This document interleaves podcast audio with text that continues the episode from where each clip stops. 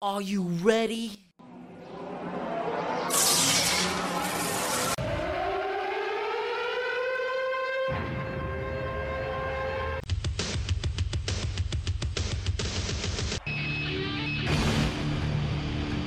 Welcome, everybody, to Wrestling with the War.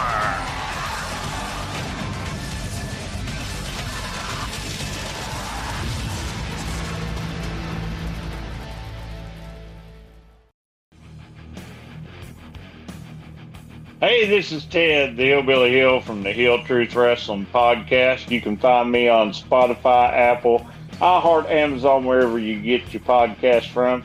Got a new episode coming out tomorrow on Tuesday. You can reach me at uh, the Heel Truth Podcast at gmail.com, all one word. Uh, last week was a great episode. If you haven't listened to it here with Wrestling with the War, where we went over Survivor Series 95, uh, and I would have probably been able to stay for this episode, but BC's other co host, who's been absent, has decided to come back because he's been medically cleared, and that is the Nightmare Jay Myers. So you'll have to deal with him tonight, okay? Uh, this is just a short run in to do a little ref interference so that uh, they can get the show started. So you guys, peace out. Have a good one. And be sure to follow these guys. Uh, their YouTube, their, like I said, Apple, all of them. And listen, I'm going to go ahead. They're too proud to beg. Give them a five star review on Apple.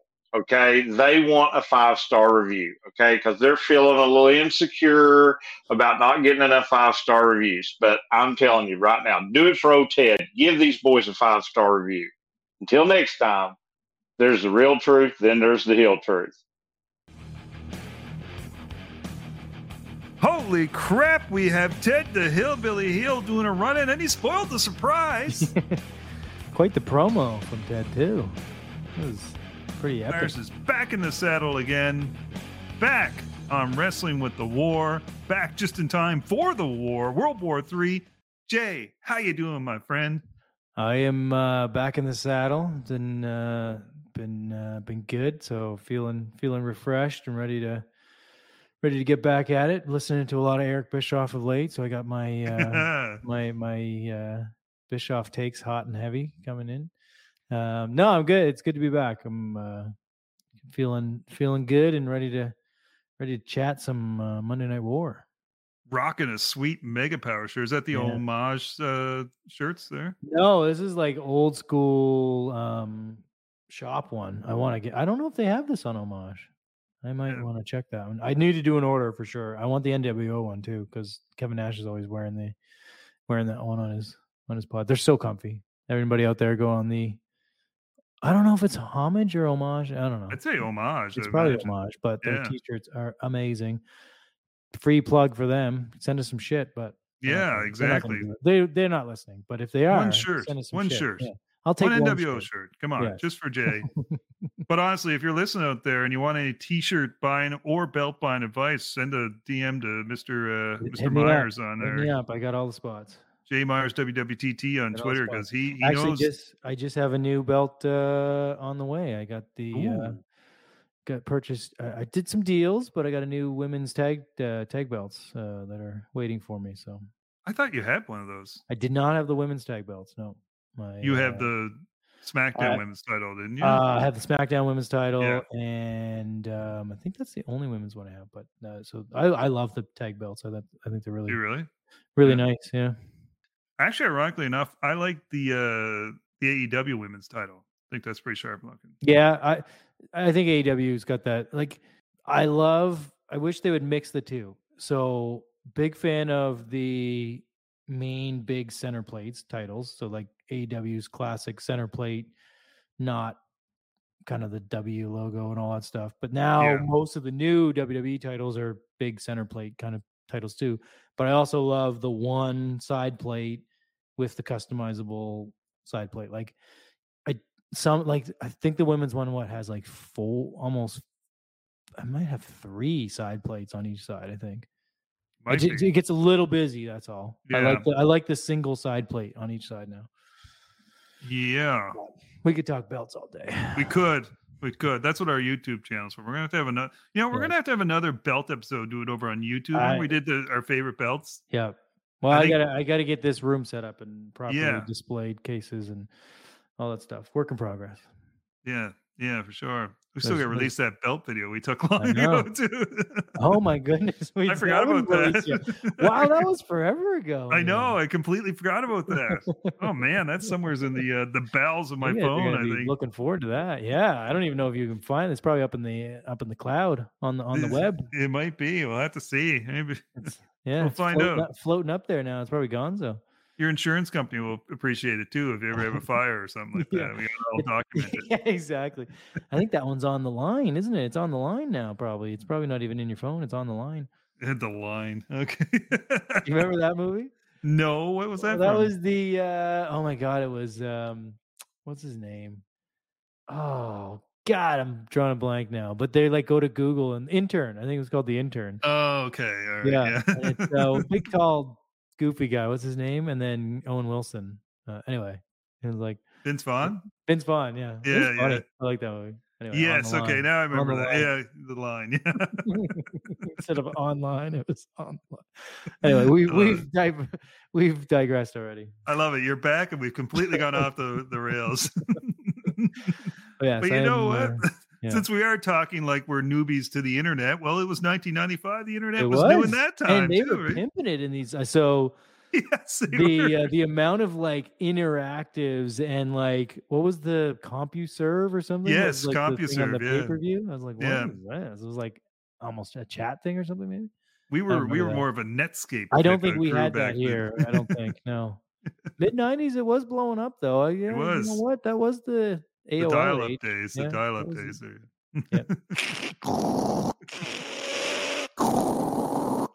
We used to hear that every day, people. By the way, that was I think. oh then you then you'd have your mom pick up, Mom, I'm trying to get on the internet. Hang up the phone. I need to download a picture of Samantha Fox. yeah, that's gonna take 25 minutes.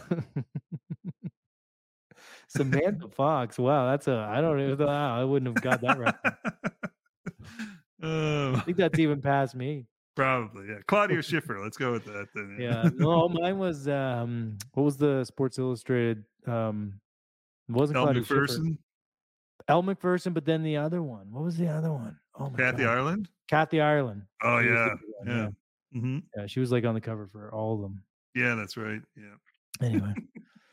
good old 90s. There's a good question, folks. If you want to go to any of our uh, our social medias, let us know who was your favorite uh, Sports Illustrated swimsuit cover model. Yeah. There's quite a bit. Who gave you the warm tinglies when back in the day? And then there was what's her name? Um oh my god. Christie on- Brinkley. Christie Brinkley. But then oh there's so many. I don't know. I can't they're all I'm drawing a blank. Well, like what, what's the one that was on the Fresh Prince? Uh, the model. Um, Oh yeah. Um she still does a talk show now or something, doesn't she? yeah, Tyra Banks. Tyra that- Banks. Yeah. mhm. Tyra Yeah. Banks. She was Yeah. on it for a couple of years, yeah. We're just going down memory lane here. Remember Now, I, I Is think it's Lizzo. That's the. yeah. For anybody out there, look up Maxim too. That was uh, that was quite the rage for what? That was like three or four years. Maxim. yeah, was did like like Trish Stratus or somebody Yeah, get on Maxim or something Maxim. like that? Yeah, Maxim yeah. the she, isn't it? the men's magazine that wasn't Playboy. Right? yes, babe. I was just gonna say it was like the PG version of Playboy, but somehow it was popular. I don't know why. it really was. Yeah, it had People all are like, "What's a magazine?" That and Men's Health was the other one Yeah. that you get a lot too. Yeah, Yeah, if you if you can look it up, look up magazines. It's this there you go. old thing. Kids, those are things that are on glossy paper that you used to read instead of on your phone. You can hold in your hand. All right, we, we've uh, we've uh, completely gone off the rails. So let's get back onto it. So We- we're talking now, Jay. I know you missed it. I think you intentionally faked an injury so you wouldn't have to deal with the Yeti. Uh, you know, which- Oh, he was still in this one. he was the Ninja Yeti, Yeah. actually. But you missed a classic on Halloween Havoc. My God, Yeah. that's just that goes down. I The- hope you go the- back the and turn, watch the it Jimmy to it. turn too. Oh man, the the monster truck uh, sumo battle on the roof and all that stuff, and then and then you know the threesome in the middle of the ring between Hogan, Giant, and Yeti. But uh, yeah, Oh god. great memories. Great. It's memories. it's great listening to Bischoff talk about like he won't even like he won't even like give any, like Dungeon of Doom is just like his most shameful thing. I think he just he can't even talk good about it at all. I don't think. I Uh, don't know if it was his creative or not. It probably wasn't his creative, but Well, Kevin Sullivan was booking or whatever at the time, so that there you go, right there. But yeah, I don't know, just just bad stuff. But here we like, go. Now, like every week, there's a new person. Like, how's Hugh Morris Dungeon of Doom? Like, I don't know, like, It's humorous. Remember that? but like it just like that. They're not even characters. They're just throwing people in. Like, it's the it's the early NWO. You know what I mean? well, guess who's coming in there even sooner? Like pretty much at the beginning of '96 is Konnan.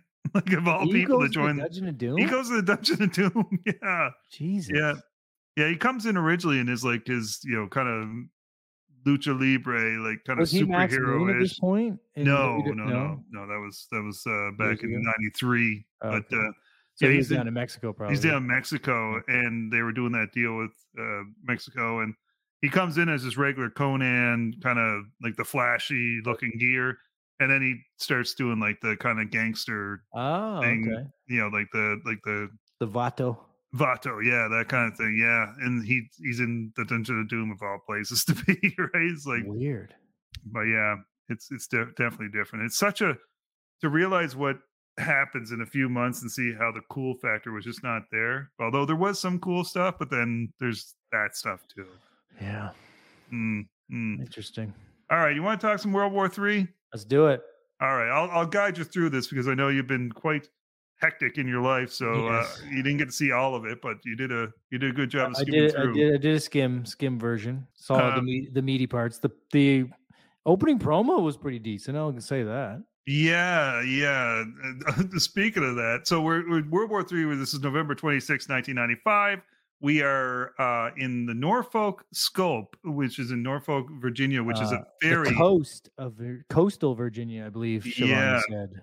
very famous wrestling arena, and very famous from the old Jim Crockett days and just the Mid Atlantic days. So uh, there's a lot of history there, and it's uh, a lot of people talk about that as far as WCW's demise and, and not just staying in that kind of area, right? And and It's- doing that. instead of branching out national, which was a Bischoff thing, I think. Yeah, to, he yeah, like- de-southernize it. I think That's right. Says yeah. Yeah, but this was their hotbed, right? So Yeah. they, they probably should have. But good But crowd I get there. his take though, because you can't get the national sponsors if you stick to that strategy, right? Yeah, yeah, but your TV program is national. It's just a matter of the arena stuff. If you had to Yeah. stuck to that, but That's yeah, true.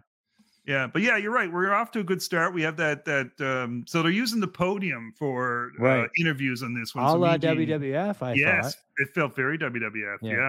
it did. So you got Mean Gene with Hogan, Sting, and Savage. So you unfortunately missed the Phantom of the Opera uh, stage for Hogan for Dark Hogan. You, were present for Dark Hogan Yes. and and Stockholm Syndrome Jimmy Hart. Remember that, but you missed the Phantom mask that he was rocking, and Which was um, weirdly timed with the Undertaker mask. I know. I even said that last episode. Yeah. Was that a shot at WWF? I don't know, but it was kind of weird. But giving them too much credit, maybe. it honestly looks like the birthday party mask you used to get when you were a kid from the Lone Ranger party pack or something like that. Versus, I think they had like Tom Savini doing um, Undertaker's mask or something. But yeah, the so goat, Hulk Hulk is burning off the the uh, the black, the mustache, throws it into the uh, into the fire pit, which gets a which little bit out of control. go a little bit crazy. The fire there, like Even some, you was could see some girl like in a headset below, like Yeah. totally got on camera, and you're like, I don't think you're supposed to be on the shot in the shot, but Sting was very conscious of it. He- he- a couple of times he even blew on it. It's like, what are you doing? he was like waving it too. the girl handed him a bottle of water. He's pouring the water on there and everything. God, typical WCW. What I did love too is uh they so they've got the fire pit going, and Hogan mentioned this dirt sheet that they wanted to burn as well. So I'm thinking to myself, But he called it a rag sheet. the rag sheet, yeah, yeah, What he did. Fuck, is it not a ra- when was it ever called a rag sheet? Maybe maybe with the boys, maybe with Hogan. I don't Wow. know, but Well, But yeah. not a good name for it. irony, Meltzer was even getting heat back then. But um, boom. uh, off topic again, but I absolutely love how much Bischoff hates fucking Meltzer. Oh, it's hilarious. It's so It's good. hilarious. It's hilarious. It is so good. And like each one of Bischoff's co-hosts, either with like Strictly Business or 83 Weeks, try like Conrad's definitely tries to be like politically correct about it and like play the other guy, I forget his name. he- I don't think they talk about Meltzer that much in that one, but like it's just like he just doesn't even give a shit. He's like, no, he's a fucking piece of shit. He's a fucking piece of shit. He's a fucking. So I'm just like, oh my god, like he really hates him.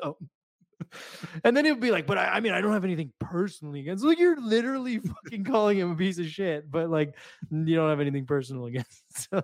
like, Oh man, there's a definite hatred there. oh, And- but I didn't realize Meltzer goes back to like this far back in Oh, history and oh, shit. it's since the '80s, brother. Yeah, yeah, since the '80s. Yeah, doing it on the old typewriter. Yeah, crazy. crazy. Yeah.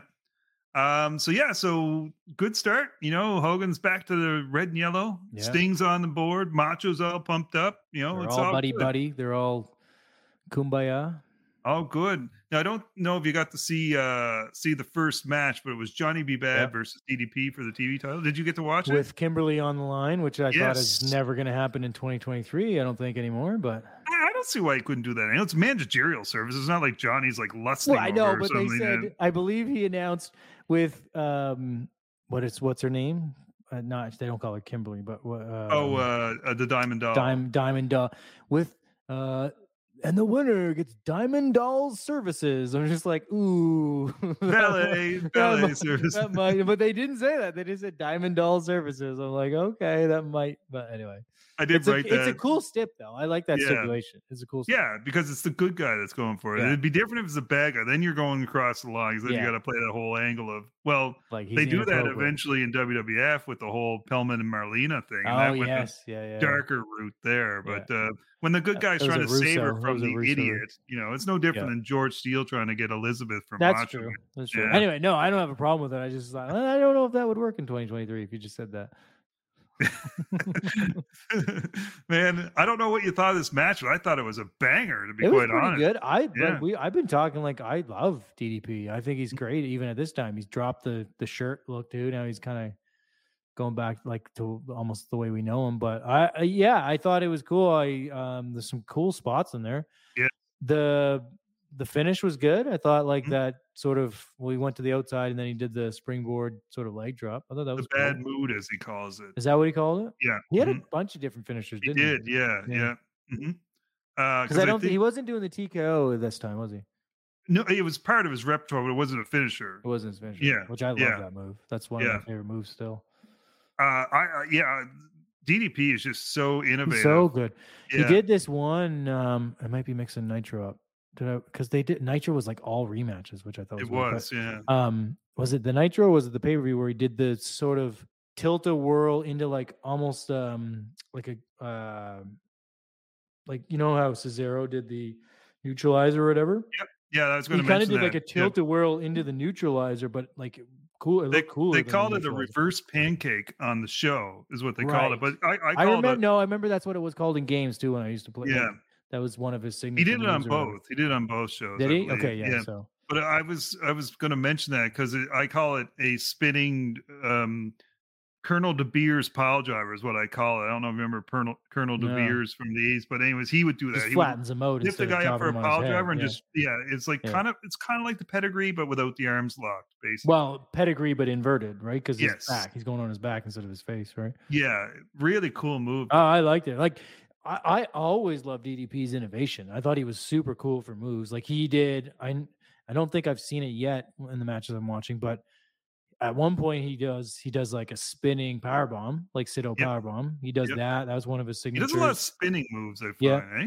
yeah. yeah.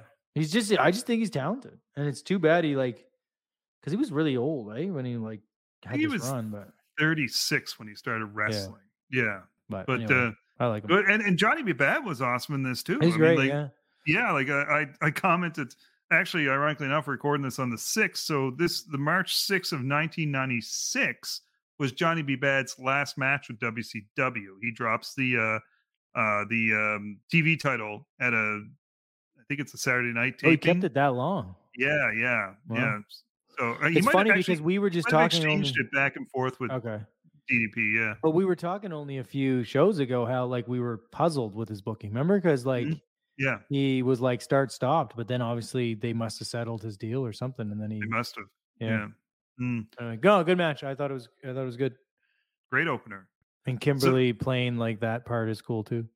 Yeah, and then they have the interview with Mean Gene afterwards, and of course Johnny's the the, the ultimate gentleman. It's like you've got Yeah. your choice, You Kimberly. do whatever you want. Yeah. you know, you can you can walk away, or you can you know come with me and wash my uh, sweaty underwear. You know, after the matches if you want, and I'll I'll shoot can- my bad blaster all over you. you can you can join me and Sable in, in uh, at Johnny B. Bad residence, right?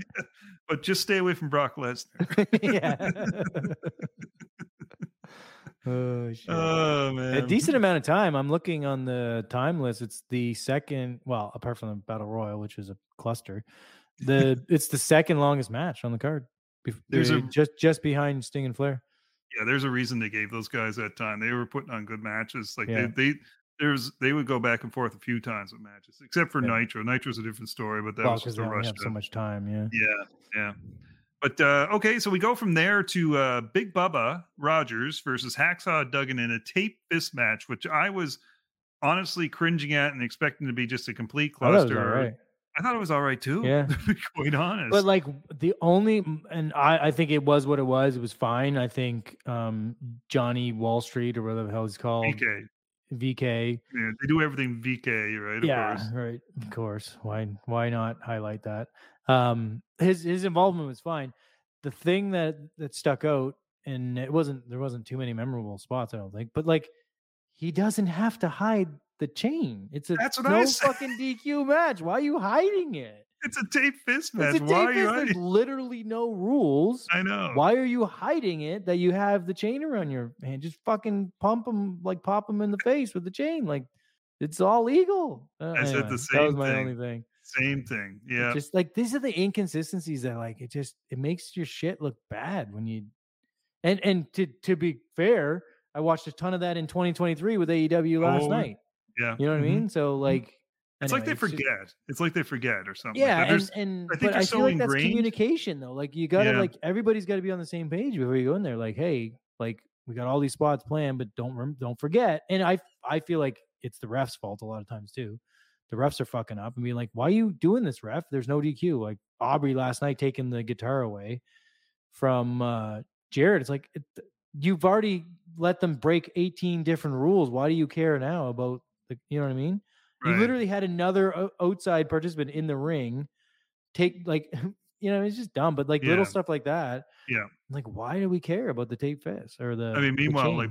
Bubba's taping him to the top rope Right, and just wailing on him, right? You know. Did you, and by the, way, the interference was fine right like Yeah, that was mhm, fine yeah. anyway did you see the backdrop of, uh, while Hacksaw was uh, taped to the rope and he flipped Bubba out and Bubba's back hit the apron? My God, I'm thinking that guy's like yeah at least dude, too. 330 there. but he and was that's trimmed down on these he ones, was, wasn't- but yeah. that's a lot of weight to go on no that apron. he's still a big Oh, dude Yeah. No I thought, I- it was, I thought it was a good match I, I enjoyed it I don't I'm not a Duggan fan in the least It's probably it his fun. last good match, I would say, was Is this it? one.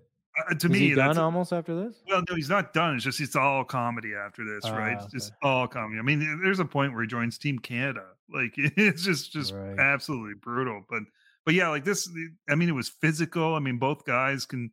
It was well. I mean, they're both um, mid South guys, right? So Yeah. that's that's where they're coming from, and like that was probably the best.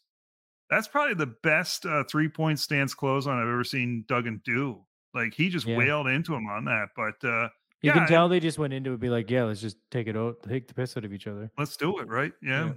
Yeah. Um, No, but yeah, good. overall it's good good match. So better than I expected, which is that's a good thing, right? Weird that it showed up in the card randomly, but I think I know they were building it for. They were building but Yeah, But it felt like a Saturday night type of thing Yeah. as opposed to or, or a blow off on it didn't feel very big. I guess that's, that's I no, mean. no filler, filler for sure. Mm. Uh, then we get a pa- podium interview with Mean Gene and Flair, and of course that's it's Flair, so it's Yeah. going to be good. You know, nothing epic out of it, but Right. it's, it's Flair. We then go to a women's tag match, which is um, Cutie Suzuki and Mayumi Ozaki versus Bull Nakano and Akira Hokuto. So I'm glad couple you said thing- those names. yeah, I know. A couple of things here. I will mention that it, one, you could tell they're trying to bolster the women's division in order to maybe entice a certain somebody to come over to WCW that wasn't too happy over I in of WWF that. Hadn't thought of and uh and Japanese wrestlers. but I just that. assume these guys were brought in like on one time deal kind of things. Like they're not signed. I, I would assume they're all J- Japanese, right? Well, I cheated because obviously they have this now, this angle with Sonny Onoo and Bobby Heenan and all this stuff. And all of a sudden we're seeing these Japanese wrestlers. So I cheated because I had to find the date for Starcade to figure out which was first Starcade or In Your House. And um and I realized Starcade is going to be built. They didn't mention it yet, but it's going to be built as like an international series between WCW and, And New I believe like New Japan. So, So the first that's why- forbidden door. yeah, yeah. Mm. That's why you're seeing the uh, Japanese stars coming in. Couple of fun facts here uh, before we talk about the match, but one. So Akira Ho- Hokuto is actually the wife of uh, Kensuke Sasaki, who's uh, the fighting Benoit later on this card. He's the the U.S. champ. Right. Uh, also, Bull Nakano uh, would, uh, amazingly enough, I mean, we heard that's one of the few Japanese women that I was familiar with because she did WWF as well against Medusa. But um, she ends up retiring in 1997 uh, just due to injuries. And she ends up becoming a professional golfer. Of all things, yeah. Tried out for the LPGA tour, actually made the Futures Tour in 2006. Wow. Wait, wasn't she just on Survivor Series too? Uh, No, yes. Uh, yes. Was it? Yeah, I think she was on Survivor Or was that Series. Asha? Or am I thinking Asha Khan? No, Aja Kong. Yes. Aja no, Kong. sorry. Yes, she was. Aja Kong was at Survivor Series. Uh, Bull Nakano was, I think, in '94 feuding with Right. with, with She Alundra definitely Blaze. was in WWF. But she was. Yes. Yeah. I was mhm, thinking Asha Khan. Asha Khan, I think. Yeah. Yeah. There's so many different names. Yeah. It's funny that both companies are working with Japanese wrestlers at this point. Yeah. pretty crazy. But as far as the match, man, like uh I, I made the comment, I don't, and you can take this however you want, but this match would have fit well in AEW. I was just thinking the same thing. I had a very Riho vibe on this one with the- that other Yes. Team. I just I I didn't love it because I didn't feel like it was balanced. I wasn't the other two the other team wasn't believable to me. Yeah, they Like, got way too much offense. Yeah, Nakano and this other like the Hokuto is good. Like she was Yeah. she's I like her a lot. But the other two didn't seem legit at all, to be honest. Bull So- Nakano was a beast too. Yeah. like an and like they beast. just they looked better like their Mhm. moves were better they're more physical like Yeah. i'm not we've talked about this in the old episodes like i'm not a riho fan because i don't buy her shit it's she's she's she's too tiny like i'm sorry like i can't it's not even a rey mysterio kind of too tiny it's No. like, you're not believable at all so It'd been it'd been a while since I tuned into AEW, and I just happened to tune in like I don't know, it was like was last week since she was bit, on. I was like, oh my god, she's so tiny, and to see. Toni Storm selling for her was just i know bad. Just, Yeah, uh, anyway yeah. but but I, I shouldn't shit on the match because it was a decent match. I thought it just it was confusing to me, and I didn't know who was. I think Bull Nakano was playing the heel team, but I don't. I don't. yeah, Hokuto and then Nakano were They were doing like cheery stuff, and like mm, they were all doing flips and stuff. So anyway, but Mm-hmm. Yeah. that, that leg drop from the top from Nakano was pretty. Sick. that's impressive. yeah. That's very impressive. Talk Oh, about uh, spine realignment though. Bull Nakano was always impressive in Yeah. there. Like, yeah, she's a beast. But uh yeah, whatever. It was, was a lot of a lot of okay. non tags. It did a lot seem of thrown in there, to be Yeah. honest, too. Yeah. But it, it's felt like it was quickly rushed into there. yeah, Yeah. Um, from there, we go to a podium interview with Jimmy Hart and Lex Luger. And I don't know if you watch this this interview, but there's nothing of substance. But the funniest part of the whole interview is Jimmy Hart does his little spiel, and then Lex Luger at the end, he's like talking about how Jimmy Hart and Lex Luger are this awesome team. And then so Lex puts his hand up for the high five. And just at that same time, Jimmy had turned around to like squawk at the crowd. and so he I left Lex hanging. that. Lex hanging there for like Lex is seconds just uncomfortable anyway. he was so good. He just he was, Yeah. and then you gotta see Lex just do this face like, hmm. you know, just completely I just like I love the total package. Like I really did. I loved Luger. Like he was one of my I just because you know me, I love that style of like Yeah. look and everything. But man, oh man, he was like a charisma void. You know what I mean? Like he just he needed a just was. He needed a man. He was. Now, I, weirdly enough, what was the stuff he was pimping at the end of WCW? Like, pre- he had like the. It was like he always had it on his trunks and stuff. It almost looked like a product or something. That, that- was just his logo. That was just Was it though? It, I felt like it was some product placement or something. I don't think so. Anyway, I could be wrong. yeah. Weirdly, he was more. I thought more engaging to watch towards the end there in that run. don't know, Yeah. yeah, he's all drugged up. Then that's Well, why. fair enough. Maybe that's why. I just, yeah, I just, I loved him, but he was. You can understand why the whole um, American hero thing failed, right? Because he just he wasn't fit for that. he's for not that fit. He's not. This he's not able to do that. Yeah. Yeah. He needs to just be a heel, not talk, and Yeah. do your thing because he's impressive. Anyway, Um, did you have speaking of Lex? Have you ever seen the uh, promo that he did at some independent show, like right after he left WCW, and it, it was like uh, backstage of this really shitty indie show, but he can't get his T-shirt off. so he, so he kind of plays it the promo. He's just like, "I'm so mad, I can't get my shirt off." Right? Like it's kind of like when Damian Priest Oh, got his lines right. You know, he's like he said, like, "I'm so mad, he's making me uh, say the wrong pay per view," but it's it's hilarious. Go look it up. You just look I up haven't like, seen that. Lex Luger struggles to get Was shirt that like late nineties or something? It was like early two Early thousand. two thousands. Yeah, yeah. It was like one of these right after WCW folded, and people were like paying monstrous money to get all these guys that weren't Yeah. with WWF onto their card. That's funny. It's great. Lex versus the T-shirt. it's got to be a meme there somewhere. yeah. So, all right. So the missed high five is my highlight of that whole podium. But, uh, A lot of Mean Gene fucking screen time in this there's a lot too. of Mean Gene screen time. Yeah, tough guy Mean Gene, as I like to call him. yeah, exactly. Who's he kidding, man? Like, Oh, no- man. ain't nobody buying that Gene. so then we go to the U.S. title match. So Chris Benoit versus Kensuke Sasaki, as they pronounce it. But I do believe, from my uh, extensive knowledge of of Japanese wrestling now, and seeing Asuka and uh, Shinsuke, Well, even would- baseball, isn't Yeah. it? Isn't it Dice K for baseball and Yes, stuff? Like, so isn't this so I think he should be Kensuke. And I and, and yeah. actually, if you watch in the actual battle royal at the end, when Hawk is in the ring with uh, Kensuke, and they're trying to pull him out of the ring, you can hear him. He's pulling on Kensuke. He's like, "Hold on, Kensuke, hold on," like that, right? So we have it right. They're pronouncing it wrong. I believe yeah, that is uh, one for the good guys on that there one. you go, Kensuke Sasaki. Kensuke. Uh, I, I'm did you see this one? I watched the sort of skimmed through it and then watched Okay. the end, the finish. What a like the that snowplow move was amazing. I and that power he almost did the um what do they call it for Rodriguez, the Nagano bomb or whatever? The The Chicano bomb, Chicano bomb or whatever. Like he yeah. did that too, which was pretty sick. Like Mhm, Benoit took a lot of beating there, but he he also looked pretty good too, I guess. But mhm. um yeah, Yeah. I thought it was I thought it was good. I mean, I thought it was a solid match. Two pretty strong. I mean, we're just talking about Chris Benoit, the wrestler. I mean, he's- he was always a good performer, right? So Yeah. believable. Um, he did. I think he did a Hurricane off the top too at one point. He- Was that Nitro? Or was that no? That was. No, this is on Yeah. on this. Yeah. Like I yeah, I thought it was good. I was like, it was a. Um, the only thing I thought it maybe it wasn't, but in my memory, it's, it was an abrupt finish. Like he kind of like quickly was finished quick. him off. Yeah.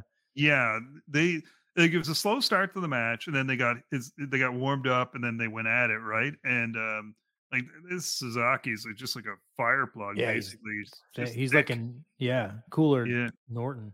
yeah, yeah. So then they start just beating the living hell out of each other, chop fest, all that stuff. Benoit with the like the snap suplexes and Did stuff. the diving headbutt? That's kind of painful to watch, knowing what what I happens. know. You know, Fair but enough. but again, I'm not, I'm not talking. Mm. We're just talking about Benoit, the performer here. We're not talking the other stuff. But just seeing that move, you're like, Ugh, you know, that's not the. I always cool. felt that he was barely touching the guy, though. To be honest, Yeah, he the- really never comes down on his head. He's always like, It's it's not really the head; it's the snap of the neck. "That's causing true." The problems. neck, Yeah, yeah, I the never thought whiplash, whiplash effect. But but yeah, and then uh, the other thing I noticed, Heenan loves Benoit. He's like Yeah. all over him, like just and and, I- and I think in a legit like finally like somebody that's just a tough guy, right? You know, like not none of this cartoonish stuff, right? So I, I love the gear too. Him and uh, Pillman having the matching, the matching gear, yeah, yeah.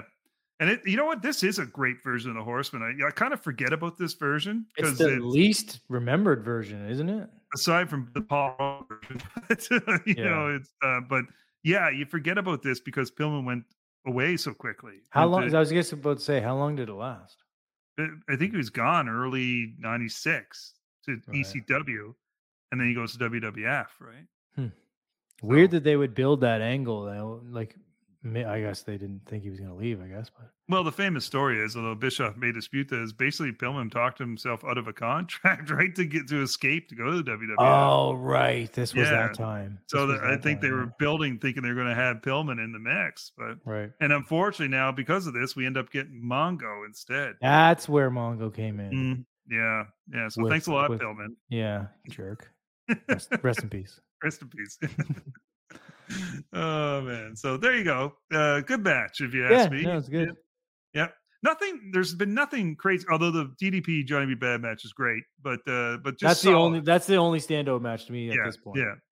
So we're back to the podium with old Mean Gene. uh, this time he's got Sullivan, the Giant, and Jimmy Hart, and uh, they're still selling the Giant as Andre's son at this point. yeah, you know. when G, Mean Gene mentions that his dad would be, you know, embarrassed of him. But uh, I think again, the standout point of this promo has to be one thing and one thing only, and it's the Giants' uh, uh, poetry skills. Did you hear it? I only caught the. I caught. I think I got to the end of the the promo bit, but he's not good. he's not good.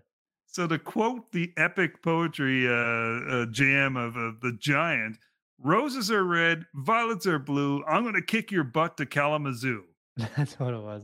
I knew he said "kick your butt" in there, which I just think is corny for any Yeah. time. For a Giant. Also, I feel like they should have never had him wear the belt on his waist. It just it didn't look right at all. it makes him look smaller. Yeah, Yeah. hmm I was like, Yeah. that's not. Yeah, just hold it or have Jimmy Hart hold it or somebody. Yeah. But yeah, that that was the highlight of it. Is is just the uh the um, poetry jam night or whatever. Of, uh, Does Does Paul White ever get better on the mic? I wonder. I don't know if he ever did. really, like even his Big Show, he didn't have great promos. yeah, that's true. Maybe in AEW he's doing all right. Captain Insano was good. Yeah, fair. I guess he no to say he didn't improve that wouldn't be fair. I guess because he definitely Mm. improved.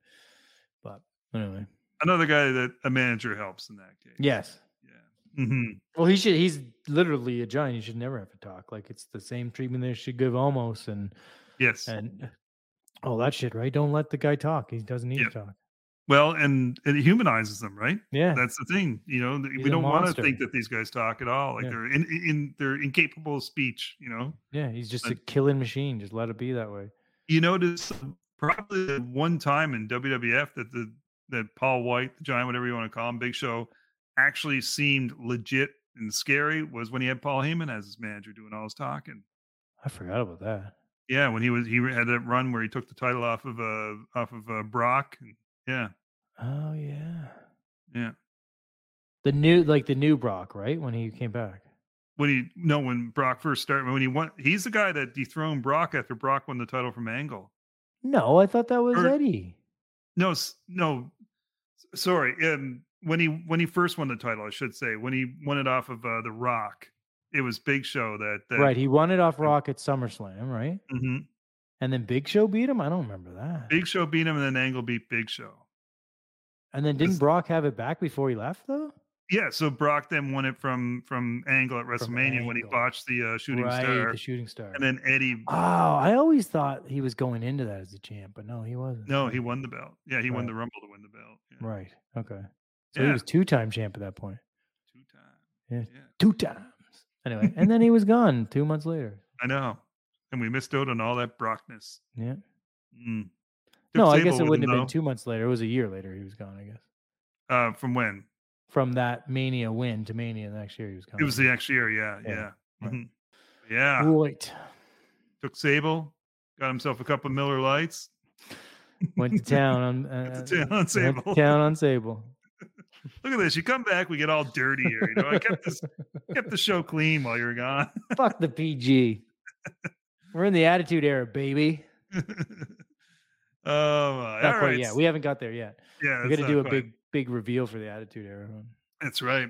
Okay, so then we go to a, a actually a really good recap of the Savage Luger feud. I'll give I WCW did like that. I did like WCW that. does a great job in the recaps to let you know what's going on. I wish Yeah. WWE does a good job of it now too, but that's one thing AEW could improve on is the recaps. They seem Ah, to just I think they pale in comparison to WWE's ability to tell the story before a match.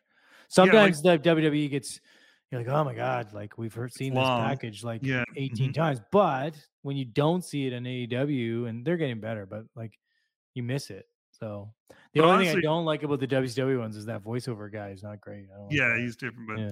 but honestly, like for a guy like me who's tuning into AEW every once in You a need while, that.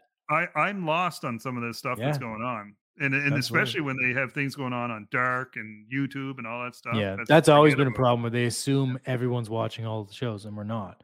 The ratings should tell So- them they're not. Right, exactly. Yeah, but yeah. Anyways, they do, a, do a good. They do a good recap on it, and then it's a followed by a po- podium interview with Savage and Mean Gene, of course. Um, as as usual, Savage is awesome. My favorite line is when Mean Gene asks if he's jittery. He's like, "I'm always jittery. It's my personality to be jittery. It's part of my charm." like He he went off. Savage. scr- It, it felt like he went like more Randall Poffo a lot in this. There's a couple times he went kind of like at the end too. He kind of like went a little more human and not character. But I mean, ironically enough, this whole WCW 95 run is starting to push Savage to the top of my list as Mm. favorite wrestlers. Of, of- all the runs he could have, the 95 WCW is starting to push him. I didn't remember at all, to be honest. He is awesome. He's an MVP. Yeah. He's great. He's like showing personality. He's still fantastic in the ring. His intensity is crazy, and he brings the actual legitimacy to all this crap that's going on with the Dungeon Yeah. of Doom and all this stuff. You notice he kept himself kind of clean of it. He's like, I'm just going to feud with Luger while you do all this Hulk, you know. So Yeah. instead of you, you take on Kamala and the Giant and the Yeti and all this stuff. I'll, I'll have the legit guy. And the dungeon master. Yeah. But anyway, so we go from that, and then we're into the whole um, Luger and Savage match, which is quick very match. quick. Quick yeah. match. Yeah. But keep in mind, Savage does have a legit bad arm at this And- point. oh, like- okay. I wasn't sure if that was a work or not. No, he had that. I don't know if you. Well, you probably didn't see it, but on one of the nitros when they went to Venice Beach and had that sit down with that crazy guy on the beach, um, he didn't have the wrapping on the elbow, and there was like a goose egg, like the size of a Ah. baseball, on on his elbow. So yeah, Crazy. I don't know. If that, I don't know if that's a staph infection or what it is, but it was not pretty. So I understand why they did this. They worked with what they did. They gave Savage a lot of offense to start Yep. off with, and then we get the whole situation with Sting coming in when Luger gets the win. He torture racks him on the outside, then brings him back to the ring and applies the armbar, and, and Savage is out. He's just not. Yeah. he's not able to I- answer. My question was like knowing the end of it, like why would they give Luger the win there? Set up a feud. Right, I guess. and and plus you got the intrigue. Okay, so Sting has to come in and call off the dogs, which I will give. This is something I'm going to give WCW a lot of credit. Between that, Hogan Savage at the end, Sting, uh, the Horseman, all you never know who, if everybody's quite on the same right. side or It's not. a good and- point.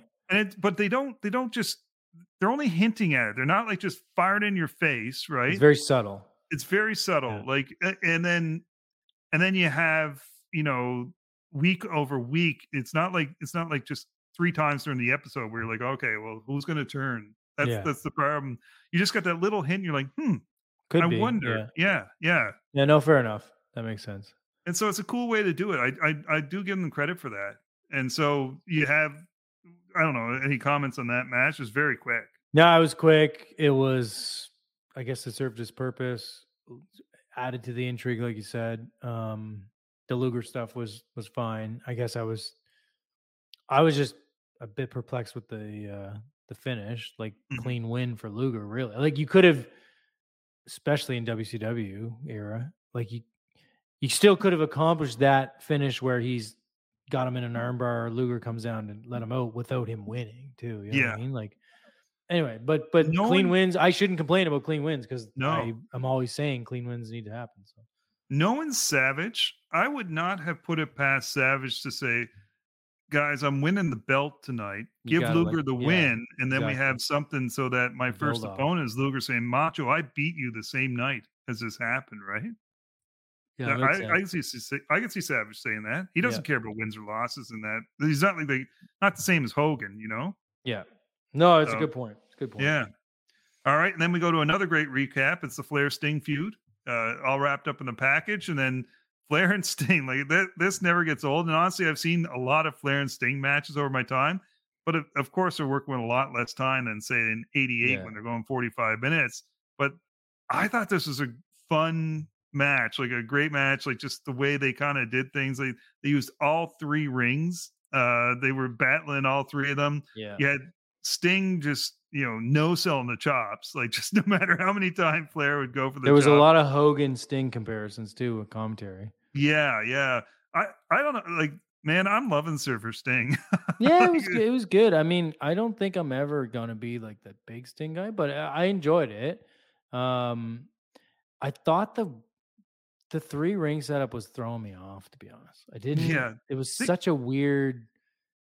Like I get it, they were trying to center the main one, I guess Mm-hmm. maybe, but anyway, the, when you said that, it reminded me how much I thought it was a bit of a weird setup. But um, Think of all Yeah, I thought it was good. that they gave up on there. I too, like know. high value seats I know lost. there yeah. was one little section, but anyway. Yeah.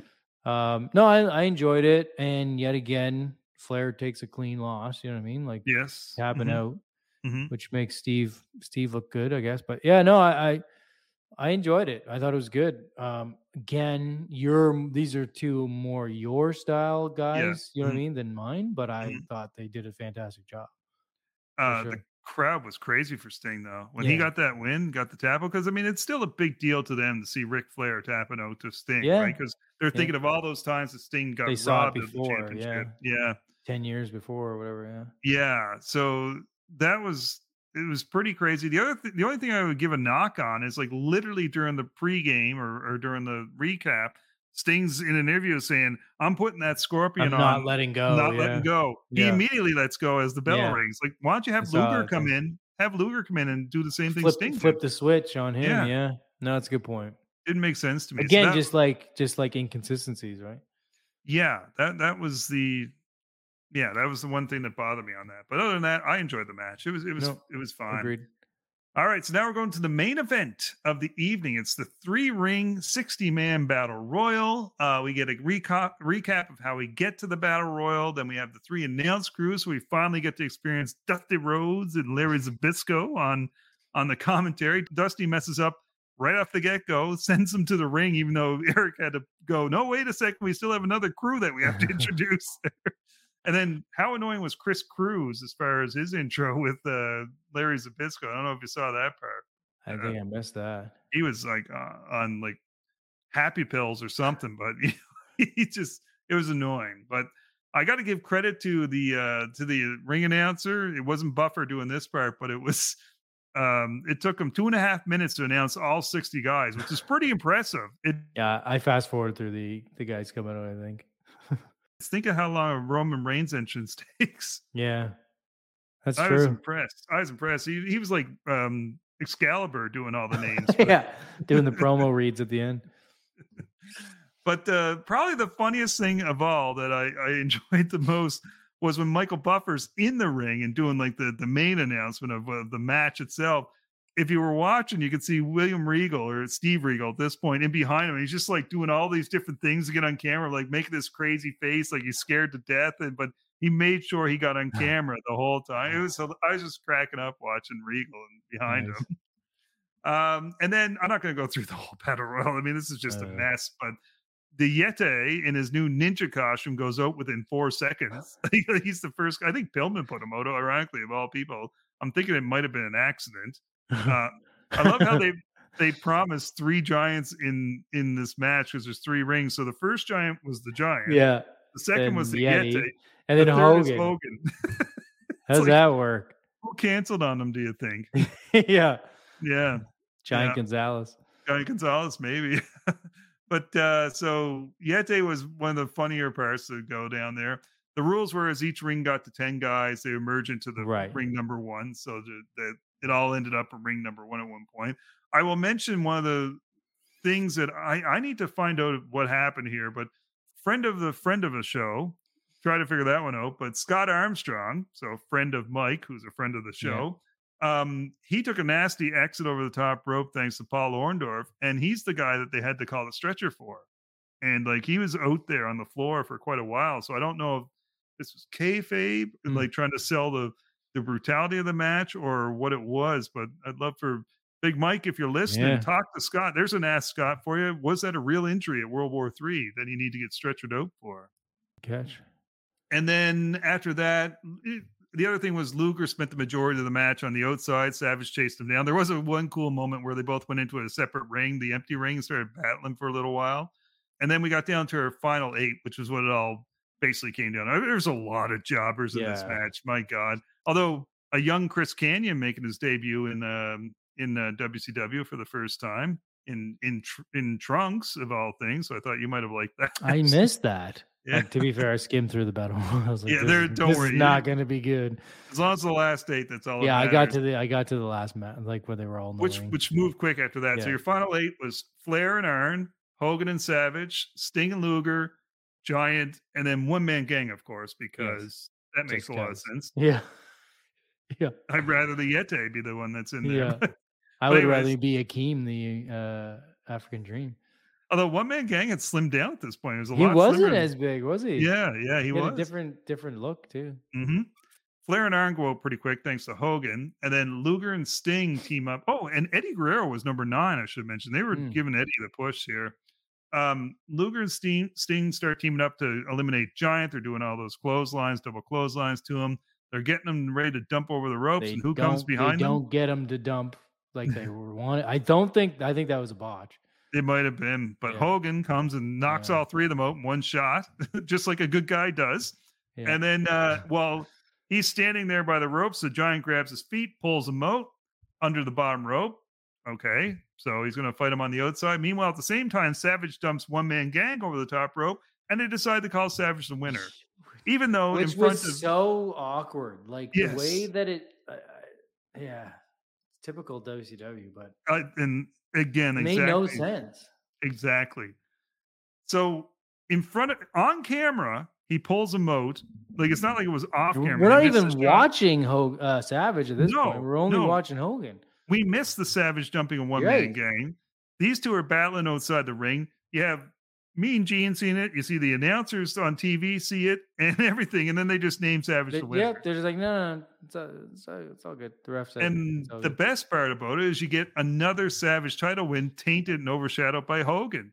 Like Yeah. he's he's in the ring complaining and doing all this stuff. Savage is claiming, "I didn't see it, brother. I don't know. You know what it is. It is what that it type of is, thing." what it is, whatever he said. you don't blame Savage for it. I mean, that- No. like you said, it's his dream to become champion. So I, it didn't make Hogan look good. He's crying about this and that, and they're talking a about tantrum. they're gonna watch it on video the next night on Nitro On to film, get this all I believe they said on film. Yes, yes. And then uh, Mean Gene, of course, jumps in to get into all this. Mean Gene with the most camera time of anybody on the I evening. know. he had more True. camera time than MJF and Danielson there the other night. Yeah. But uh, yeah, so we end a okay pay per view so far with a crappy WCW, and this is the story with WCW. Nitro is awesome. It, it's got good momentum. They get to a pay per view and they end it with some silliness, right? Yeah. Which never changed, really, if you think about No, it. no. No No matter who's So- booking it. As far as this pay per view, watch it. It's it's fun. It's a good one. I mean, where else are you going to see a sixty man battle royal and stuff like that? But uh yeah, disappointing ending. Although you did get Savage be the WCW World Yeah. Champion. There you go. Which I didn't didn't remember that he had that run. yeah. So that Yeah. was that was interesting to see. But yeah, Yeah. I thought it was a it was a meh. All right, so that's the end of uh, World War Three. So Jay, who did you uh, who did you bet on to win this? I know you probably didn't know the results beforehand, so I'm sure you put some money down on this. Uh, yeah, I definitely put some uh, money on the one man gang for sure. on the OMG. yeah, the OMG. Uh, I had Disco Inferno, and unfortunately, that didn't pay out. I thought the Vegas connection would help with that, but Yeah. uh, but uh, you know, if I if only BetStamp, our our official sponsor, would have wrestling on on their app, we could We'd probably use cleaning them. up Especially if we went in a time Cleaning machine up. and had them back in 1995. But, like uh, Back to the Future Two. exactly. But uh, if you want some help, uh, maybe with some legitimate sports, you know, with some hockey, baseball, you know, basketball, all that stuff. If you want some help maximizing your uh, profits and maximizing your bets, why don't you try out our friends over at BetStamp? Head on over to BetStamp and download the app because they have lots of benefits to offer you. Things like uh, line shop, and you know, so where you can go by using BetStamp. You can line shop across all sports books to ensure you're finding the best value available for each wager. You have verified bet tracking. So it allows you to track verified bets across all major sports books. This allows you to keep track of your different accounts and build a more credible record as a bettor. Uh, you can also follow follow winning bettors. So why not follow successful people and be instantly notified when they're making picks? That way, you can use them to help your odds and, and increase your ability to get uh, and find new bets. And of course, if you're going to try out BetStamp, which I highly suggest because they've been very uh, helpful to us in our betting journey, uh, especially uh, with some of those nice football picks that we made over Super Bowl. Uh, why don't you go on over to their to their uh, app, download it, and put in the promo code for Wrestling with the Truth, which is WWTT, so they can know who sent you along. That's one more time. That's promo code WWTT and download the BetStamp to increase your odds of winning. All right, yeah. So we'll get that DeLorean fixed up so we can borrow that BetStamp app for the wrestling. I'm sure if they were back there in '95, they could probably tell us what the magic things are going to happen. I don't know, maybe something crazy that's going to happen in '96 that might rock the wrestling world. Probably yeah. not Hogan turning or anything like that, but maybe something no. will happen. Yeah. could could have put some money down on the screw job too. There you go. so we'll uh we'll go from uh, World War Three right over to Monday Nitro for November 27, 95. So this is the follow-up show to the pay-per-view. And of course, right away we start off with a recap of World War Three. Why not? Show what's yeah. going on. Uh, we do not at the beginning get the promised uh, film of the uh, ending to that pay per view. Yeah. We're going to have to wait for that. So, what do we start with? Well, it's a rematch. This is a apparently. I thought it was a recycled show, to be honest. It felt like that. This is World War Three backlash, as yeah. they yeah, exactly. pre pre pre days. Yeah. we start with Johnny B. Bad versus DDP in a much shorter match than the yes. previous night. Much shorter and a little bit of a kind of a gimmicky finish too. But yeah, yeah I mean, you couldn't say I think might have been five minutes if that.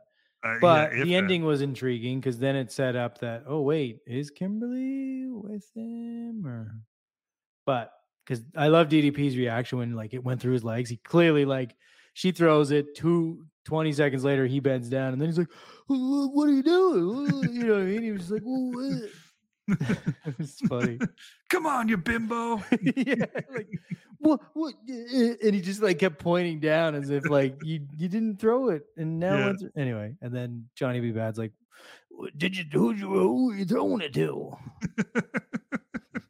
Johnny B. Macho. Because that is not Johnny B. Bad's voice. No, I know, I know. I know. Oh, and yeah so for those who, without the benefit of uh, the the actual peacock channel we uh what it was is uh it looks like DDP is going to apologize to Kimberly with a, a, bouquet of roses. Of course, it's it's a way for him to distract yeah. Johnny, get a jump on him. Quick, quick match while standing outside with probably the most overactive facials of anybody in history. Kimberly, ironically, she becomes an actress later on yeah. in life, but uh, she uh she notices something in the bouquet. I don't know how she noticed it, but there's a a chain in the bouquet. She pulls it out, and then she's just going through like the as if she had to make the choice whether to keep a baby or not. yeah. Um whether she what she's going to do. They kept that chain. single shot for like two minutes. It felt like. I know. And it was brain unreal. brain uh, calling it a sterling silver bracelet was great. He's like, no, it's just sterling silver sterling silver bracelet. What are you talking about? The heel truth, my friend. oh god, shout out Ted. yeah. But uh, and then of course what Jay mentioned, you get the toss in of the chain. It looks like well, was she throwing it to Dallas? Right. It was clearly not thrown to Dallas. No. It was skipped across the ring. Pretty clear that she was directly throwing it to Johnny Bad. Yeah, so all these subtle hints that maybe she's with him, and then that. but they, but I thought they did do, or she did a good job of sort of being like, but oh no, but you won, like you know what I mean, like yes, almost yeah, like, like, like she's oh, a wait, heel was she kind of did she mean to anyway so i thought yeah. yeah so again dropping little crumbs yeah. what's going to happen here but big things in store for kimberly that's for sure. You're going to love what's going to be coming up for her and it's not the nitro girls by the way so. All right then we go to mean gene once again interviewing jimmy hart and kevin sullivan. It's not an episode without the mean gener in there um so and this one's interesting because it's Sullivan is is questioning Jimmy Hart and Lex Luger's motives in the fact that they could have basically put Savage out of wrestling for good if they had to kept the move on. Yet he's uh he's um releasing the hold thanks to Sting coming in. So of course Jimmy Hart alludes to well they might be doing that on purpose to work something out with Sting joining the dungeon. So that seems to satisfy Sullivan for the time being. There was a lot of like I don't know if you noticed this too. Uh, That's I mean it was a fine promo whatever, but there was a lot of like Gene pushing Jimmy. Did you see that? I saw that. Yes. I was like, what is he trying to get him in the shot or out of because Jimmy Hart was not. It was a really bad angle. It was. Yeah. He was like sideways and anyway, that was Yeah. that was the only thing I paid attention to. It was like, what is Gene trying to do here? Yeah, it was. It's actually one of the better Sullivan promos because Yeah, he was very much like goofy. normal. Yeah, normal. Yeah, yeah, Mhm. it's like Uh, it's I did notice that accusatory. too. Yeah. Uh, and then we go to the rematch from the previous night, of course, Backlash. Um, so Cutie Suzuki or whatever and Ozaki against uh, was like, you're gonna go with those names again? Nakano and uh, and Hokuto. Same thing, just played over it just again. felt like filler again, and it was Same- it- almost the same spots. Yeah. The only difference was where Nakano ends up getting pretty much a legit knee injury from the missed uh, bomb from the outside where Oh, Na- yeah. Hokuto lands on her knee, and it was kind of nasty looking. But maybe uh, that's what. Maybe it was even supposed to be the same finish, but they had to call it audible, and could have been. the yeah, other one did the fisherman driver. Yeah. fisherman suplex driver. like I say, AEW fans would love this match. They'd be they they'd be into it. That's not an insult. I'm just No, I saying was gonna say that's not. Yeah, But uh, it's just we've seen it twice now. It, it's enough Yeah. of that. I think that was plenty. Yeah, and then talk about time machines. I felt like, like we went to a Saturday night's main event in 1986 because we had Hugh Morrus against Hulk Hogan, red and yellow Hogan, and I mean this li- literally was. You might as well have been. It was I don't know. nostalgia, Hogan. that's what it. Yeah, yeah. It was it was Hogan versus Hercules Hernandez from Yeah. 1986. You know, uh, of course, Hugh Morrus gets his finisher in. Hogan kicks out, uh, and then Hulk's up, big boot, you know, all that leg drop, and The there whole you go. spiel. Yeah, Yeah, crotch in the face with that weird pin that he always does. where he gets up before the three count. yes, the 69 pin, and then a yeah. It's like, wait, how could you have not perfected that yet? it felt really dated. I mean, it's funny, Yeah. like, because I am a Hulk Hogan fan from my childhood, but that was that stuff was cool back when we were Yeah. kids, right? Like that fit in the '80s, but now it just feels really it definitely didn't fit really mid 1990s. no. It felt dated. Like Yeah. for all that Savage has done to update his character, Hogan is still just there in in '86 or something. You know, I almost feel bad for the guys having to work with him at that that that time. it it didn't help Morrus any at all. Yeah. And and he looked like a you know, I've never been a huge fan of uh, Bill DeMott, but he looked like a pretty badass guy. yeah, you look credible for Yeah. sure. Yeah. But uh I think this was our first glimpse of him on Nitro. I was thinking the same thing because I don't remember because he kind of just got thrown in there Yeah, I'm for the pay per view. He was in the he was in the battle royal, but I could be wrong. Uh, he might probably wrestled the previous week, but I, I don't remember that. But uh yeah, I mean I'm watching so much wrestling right now, but uh, I think that was his first on Nitro. I think he'd been on Saturday night or something like that Right. previously. But yeah. Anyways, I felt bad for for old Billy there, but uh, you know, stuff happens. yeah, Uh, and then we go to what we wanted to see. It's Mean Gene interviewing Randy Savage, which of course gets up interrupted by Hulk Hogan, who again it doesn't really look too much like a face at this point with his No. crying. Uh, and they're gonna watch the footage, and, uh, and conveniently, the I guess the VCR yeah, it was broke. the tape at the, the exact point when Hogan gets pulled out of the ring. And I love Savage. It's, it's like, what's it? He said something like, um, I forget what he said. Something like, you know, the he made it rhyme somehow, like the eyes don't lie, but I ain't seen nothing or something like that. Right? and uh so Hogan's just losing it. Out comes the giant, jumps the both of them, does a nasty choke slam of uh, Savage, the Savage on the floor. floor. Yeah, Yeah, and then uh and then you get um, him going to the ring with Hogan and Sting coming out to help out, and they just beat the living hell out of a Giant with chairs to get him off of. Uh, weak chair shots though. weak, Hogan has the weakest. Hogan was shot. horrible. Like that was bad. It was almost like he was sliding a sled. Like he was just like, Yes. "Ugh, here you go, uh, and the headshot. Uh. Or it's like he's like holding the chair up and like you bang your head off. you run into it, please. that's a better way to describe it because that's what it looked like. Like, what are you doing? Why are you shredding cheese on his forehead? Like, I know, I know, but you know, nowadays, like, hey, maybe he's ahead on the concussion well, protocol. might have been. You know, he might have I don't know, but taking it easy on them. maybe just don't use the chair, Hulkster. I, I, yeah, I think the Giants' back could take those shots. from yeah the chair, that's the thing. Yeah. yeah. But uh, anyway, so we, of course we don't get to find out uh, find out Anything. anything. Yeah, but there you go. But you know, again, because of Savage, kind of like not really playing into like, yeah, I, yeah, Hulk, I, I watched it and all this, and I think you got a legit beef. Savage, like, uh, I don't know, buddy. It's like, "Oh, what am I supposed to do? so again, it, whose side is Savage on? All Yeah. I, I kind of like that part of it. And and then we go to the main event, which is Sting and Luger versus Arn and Pillman. Um, so tag team match um, felt like an old school. WCW type of match. Um, thoughts on this? yeah, I thought it was good. Another quick one, wasn't it? And uh, I think it The- a little bit of time. They gave a little 10 bit of minutes. time, but Yeah. they the um, the intrigue with Luger being teamed with Sting was still in there, and then obviously that played into the finish. But uh, it was cool to see, um, cool to see like Pillman in there. I, the only thing that was throwing me out was like, where was Benoit? yeah, yeah.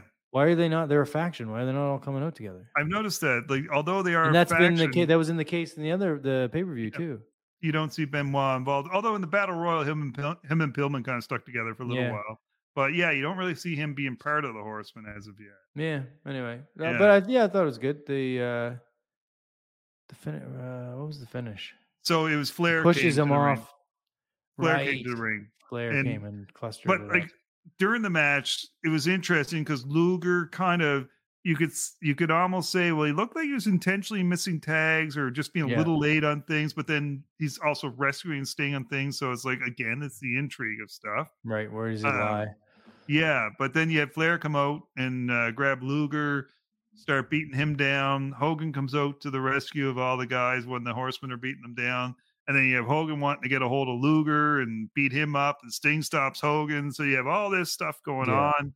Um, and like whose side are we on? Which I'm okay with it. It's like everybody's kind of angry at everybody. It feels like Yeah. that's Should that's be the- that way.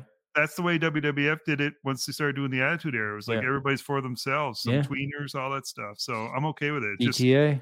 uh, Hogan felt a little bit out of place here because he's still like 80s Hogan at this point. Yeah, I agree. I agree. I almost would have preferred he kept with the black gimmick. Yeah. Would have been. You didn't have to be stupid, shitty, over the top, but he could have just been toned down. Black gimmick, Hogan. You know what's amazing to me in this? So this is a 44 minute show, and we watched this one. They probably gave this tag match about 10 minutes. I think they probably gave the ladies tag match close, close to, to, 10 minutes. They gave Morrus and Hogan probably five. They gave Johnny B. Bad DDP about five minutes. It's about 30 minutes of wrestling in 45 minutes. Plus, they got those interviews fit in there and some recaps. I'd say probably on a Monday Night Raw, you get about 30 minutes of wrestling Yeah, at that's this point in time. Like, True. and that's in three hour programming. I don't know. I think that's changed now, though. Trips gives them like three three segments a match now. yeah, well, yeah, okay. So maybe since Triple H, but I new mean, new Vince era, it's a little Vince yeah. era? Vince era Oh. for sure. Which is pretty sad. Like, the, and that's what's good about these shows; they fly by because you got so Yeah. much going on. But it's not like the mm-hmm. matches are two minutes long. no. Yeah. But mm-hmm. anyways, it was an show. It was okay. okay, I didn't think it was a great follow up show, no, no. There's especially because they just rehashed a bunch of shit. yeah. The the only thing that really felt good was the the ending main event show. But Yeah. they're they're just loaded with stars right now, though. Too, they really are. And I, I know we're probably looking at it through kinder eyes too, because we know what people become. We didn't know Eddie Guerrero back then was going to be Eddie Guerrero, and we didn't know what was going to happen with Yeah, Benoit and these guys. Benoit and, Yeah. but you know looking back now like it's just they were packed with stars just Yeah. crazy Agreed. all right let's finish this up we got one more show and that's the monday night raw from november 27th 1995 the competition for uh for nitro at this point and uh we started out right away with a, a recap of shawn passing out with serious vince mcmahon voice uh, uh it was very he seemed very somber Very- and sad Yes, very somber. but it was a good uh, a good package, I guess you could Yeah. say. And then you know, kind of almost playing off of like this truly is what can happen in the wrestling as if it's real, right? Yeah. You know?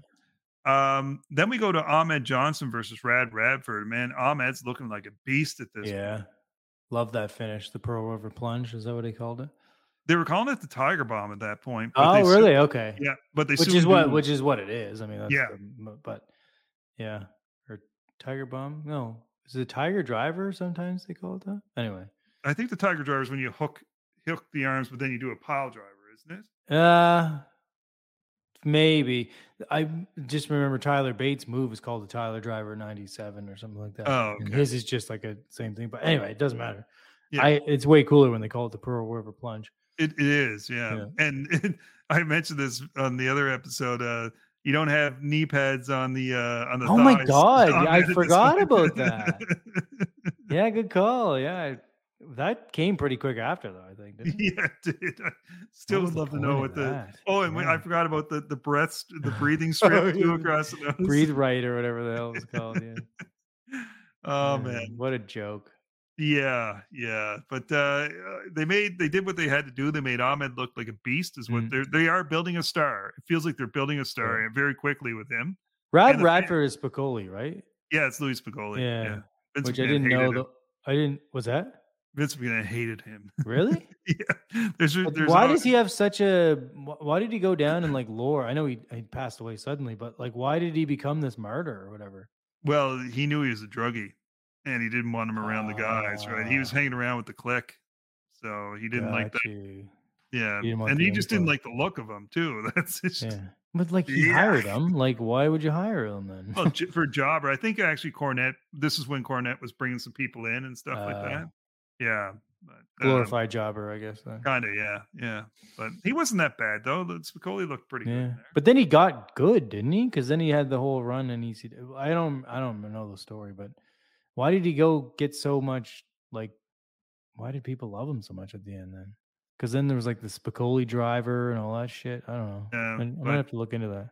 yeah, I wasn't a Spicolli guy, but uh, I don't remember him at all, but I just know the name. Like, and then it became like he was some revered name or something. Anyway, Mhm. Yeah. But uh, afterwards, we do get an interview with Jerry Lawler, which is always a bad move with Ahmed because Yeah. you need a translator for him. but um, it brought a chance for Dean Douglas to come out. And again, I guess I completely forgot about this. I pretty much assumed that as soon as Dean Douglas got screwed over at In Your House, that he left WWF. no, he on- stuck around. Yeah, stuck around like he's starting a feud here with Ahmed. And actually, what I did like about this, he didn't back down from Ahmed. Like he Yeah. was like, "I'm getting in the ring, let's go," you know. Yeah. And uh, let's do this. yeah, so that was that was good instead of always being the chicken shit heel, you know, that type of thing. Um, so we we're setting up that feud. I don't know how long this will last. Then they go right into another package for Shawn, and it's just a love fest from Vince McMahon about the most resilient superstar Yeah. who was beaten up by nine thugs and stuff like that. And, oh man, Yeah, it was a lot. It was a lot to take. I think Bret has a case here. like for- Yeah. and then, hey, it's Japanese women's tag match night, I guess, apparently. Like they had the script. Oh man, we get uh we get Aja Kong and Tomoko Watanabe versus Alundra Blaze and Kyoko uh Inoue. And um just of note, this is Alundra Blaze's last match in WWE. WWF. is, eh? Okay. It is. Some more stuff to come soon. Yeah. But uh, yes, um, Awesome Kong gets the win. Uh, Vincent Lawler spent the majority of the time talking about Princess Diana and her love affair and something about uh, Dutch condoms or something like their Norwegian. Con- I don't even know what the. This one, I think I fell asleep during this. And, and Yeah, I know. out, but Pretty sure I just skipped it, to be honest. I would say of the two Japanese women's matches, probably the one on WCW was Yeah, the better. agreed. There was just better, better. It felt more like strong style. I guess. Yeah, yeah. We then go to a recap of Diesel and his uh it's kind of the term, but more so the the uh, Yeah, the yeah. promo that he did, which he's a tweener at this Yeah. point. Uh and then we go to Brother Love with Bret Hart. And the return to Brother Love, and I mean Vince was loving throughout the whole episode just shitting on Bruce Pritchard, just talking about how he's gained weight and how he looks terrible and all this stuff. This was a dream come true for Vince. I will say, and I don't know, I think you said you listened to the episodes, but we kind of talked about how um, Bret and even Diesel's promos over that whole feud were not good. Not Yeah. good at all. They were stiff and they were just meandering and didn't go well. I felt like Bret was much better on the mic here. yeah, yeah. It was. I the only thing I thought it went long. It did. It Yeah. did. Yeah. I think I'm wondering if that is because because obviously the angle here was uh Bob Backlund jumps breath Right. at the end. What's the chicken wing? Was Bob because he was in the crowd? Maybe he's taking too Maybe long he to took. ring. Yeah, that's a good point. But Good uh point. they they again touched on which they would never do anymore, but they they touched on Bret losing to Davey at SummerSlam in '92, Right. which I love that they're going back to that because it puts doubt in the mind. Can Bret beat Yeah. Davey? Is Davey going to be the next champion? Which is that was great. So you got that, but yeah, the Backlund putting the chicken wing. I don't even I don't even know where this goes. I can't. I was just gonna say I thought Backlund was gone by this point. No, yeah, this is when he's doing his foolish stuff, like running for president and stuff Yeah. like that. But yeah, I I, didn't I, think I didn't think he was in the ring that much. I, did, I really hope we're not going to another Bret um, Backlund feud. Right. yeah. Uh, and then we just have a quick uh, Hunter Hearst Helmsley versus Jobber match, and all this is an excuse for Henry Godwinn to get in there and pump up the do fact the, that do the slop. they're gonna have the slop match. and then their last, uh, their main event is uh, Undertaker, who was originally supposed to fight Kama, who comes out on a crutches and can't fight, but he still got the gold chain, which is the Undertaker's urn around his neck. Uh, so in his place is Sir Mo, and this is a match I've been dying to see. Undertaker versus Sir Mo. and Undertaker's mask matched Sir Mo's gear. it did. Any comments on this match? Nah, it was a forgettable match, but It was. Yeah. It really was. This is a forgettable. Sir Mo had no, yeah, Sir Mo had no business being in there. Let's be honest. No, no, he did not. Like, uh, like I've been much kinder to Mabel uh, Yeah. on this run because I think but Mabel had an appeal. Mo did, did. not.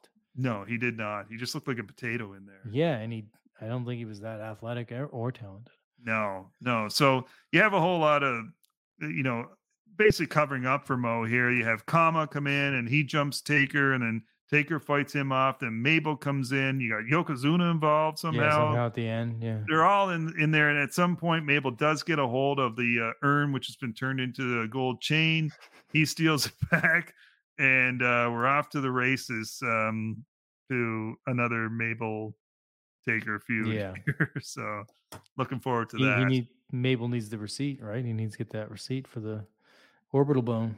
i know i hate to play spoiler here but uh um so i just actually last night i watched the a&e rivals uh the taker and uh uh, mick foley one which is a great episode uh and you know you got to think about the fact that we're we're in this dreck for taker at this point with this whole million dollar stable stuff but Mhm. like in another five months you have mick foley appearing on the scene Is and it that everything soon? changes yeah it's the day after wrestlemania Huh. yeah because we're So going 90 into december 96. We're going Number into 96, I guess, yeah. there's such a night and day turnaround. That's what it feels like. It feels like it's a holding pattern. It's like they're kind of finishing off the crap from the new generation. We're seeing some things that are we know are going to be in the, the 96 era. It's like it's yeah. And I and just even seeing the footage of like their boiler room brawl, you see Austin's in the dressing room there and stuff like that. It's like, ooh, okay, we're we're Right. soon going to have some uh, good stuff coming here, but we still got to go through the ringmaster yet. Yes. Fuck. With Ted DiBiase in the million dollar championship. I know. Yeah. I know. And the original iteration of mankind where it was like super, super hokey. Yeah. Yeah. Although no, I guess it wasn't. It was a pretty cool character from the get go. it's a cool character. Uh, th- like Yeah. the when you think back now to what you're watching on WWF TV at this point, and to see that the promos that Foley yeah, where he was was pulling his hair out and stuff. it Oh, was a man. creepy. I remember being a kid watching that and being like, "Oh, this this is scary."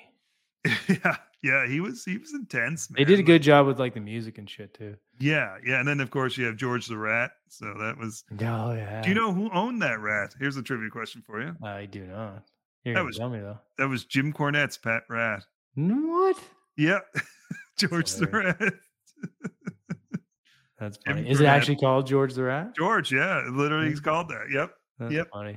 yeah, as uh, Cornette suggested, he um, they like they said, like Vince is like, you know, we're we're we got to have them down the bowels of the arena, right? You know, so um, like a dungeon and stuff. So uh, Cornette's like, well, if you're going to be in a dungeon, you're going to have rats and stuff around. He said, I'll bring George in.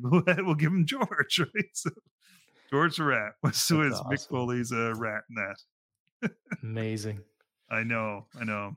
But that wraps up. That wraps up November for us, my friend. So holy uh, caboli, we're going into the December Christmas season. So uh, we've got, as we mentioned off air, we've got episode 100 coming up next week. So I don't know what the heck we're going to do. We got two choices. We can either go away from the war for for uh, an episode and just chat our uh, last hundred episodes, or we can just you know watch two episodes each of Raw Nitro, and that'll be our hundredth episode. So I'll leave it to well, you. We'll, we'll figure it out. We'll figure, we'll figure it, out. it, out. or maybe we'll do both. We'll, we'll just kind of sprinkle just a little bit, merge of, them together because we want to we want to get ourselves on the road too. So we've got in your house coming up, which is um, I forget what this so one's did they do an in your house before Rumble? Uh, yes, yep. So this is the in your house where it's Davey versus Bret. All right. That wasn't Calgary Stampede or whatever it was called, was it? No, no. This one, oh, this one one's in Hershey happened. Park. This right. one's in Hershey Park, Pennsylvania. So I forget what it is, but uh, seasons beatings or something like that. I don't right. know. I don't even know if they named them at that point, but yeah, because I think at Rumble we get Diesel and Bret right, rematch, and this right. is I won't spoil it. I won't spoil. This is a good one. It's a this is a fun one that that this match. So okay, it's cool. we're starting to see the early signs of going into the Attitude Era. Let's put right. it that way. But uh, yeah, and then we've got Starcade as well coming up in December, which yeah, I'm, I'm not sure if I'm looking forward to that or not. If it's going to be well, whole, we should be, but if it's the USA international Japan, international yeah. version, maybe not. Nothing against Japan. It's just like you, they got to very quickly build these people up to where we go. Okay, right. I'm interested in, in less than fight. a month. Yeah, yeah. Like they're doing a great job. I'll say with with Kensuke Sasaki doing a great job with that. That's yeah. a guy I want to see. Kurosawa, that's another guy I want to see involved with that. But you really got to build some more people for this. Agreed. Agreed. Yeah. Sonny Onoo can't carry it all. uh, you never know. Anyways, it's been uh, nice having you back, my friend. Appreciate you joining us again. Appreciate yeah. Ted with the quick run in to, to give us a little promotion as well, and and and for Ted to to fill in last week on the episode. That was fun to have him on board. But uh, looking forward to number 100, uh, my friend. So uh, I guess if you've got nothing else to add, I'm going to say that we're running out of time. So the tape machines are rolling. Check us next week.